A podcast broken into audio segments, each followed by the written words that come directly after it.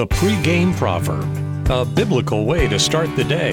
Here's John Rayner. Today we get a reasonable proverb about wearing out our welcome. Proverbs chapter 25, verse 17 says, Let your foot rarely be in your neighbor's house, or he will become weary of you and hate you. My dad used to always tell me there are two things that go bad after two weeks fish and company.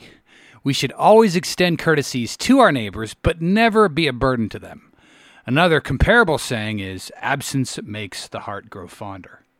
Thanks for listening. Have a great day. Take care and God bless you. The pregame proverb with John Rayner. Look for it on all podcast platforms and have it delivered to your smartphone. The pregame proverb, proud partners of The Bar, the Biblical and Reformed Podcast Network.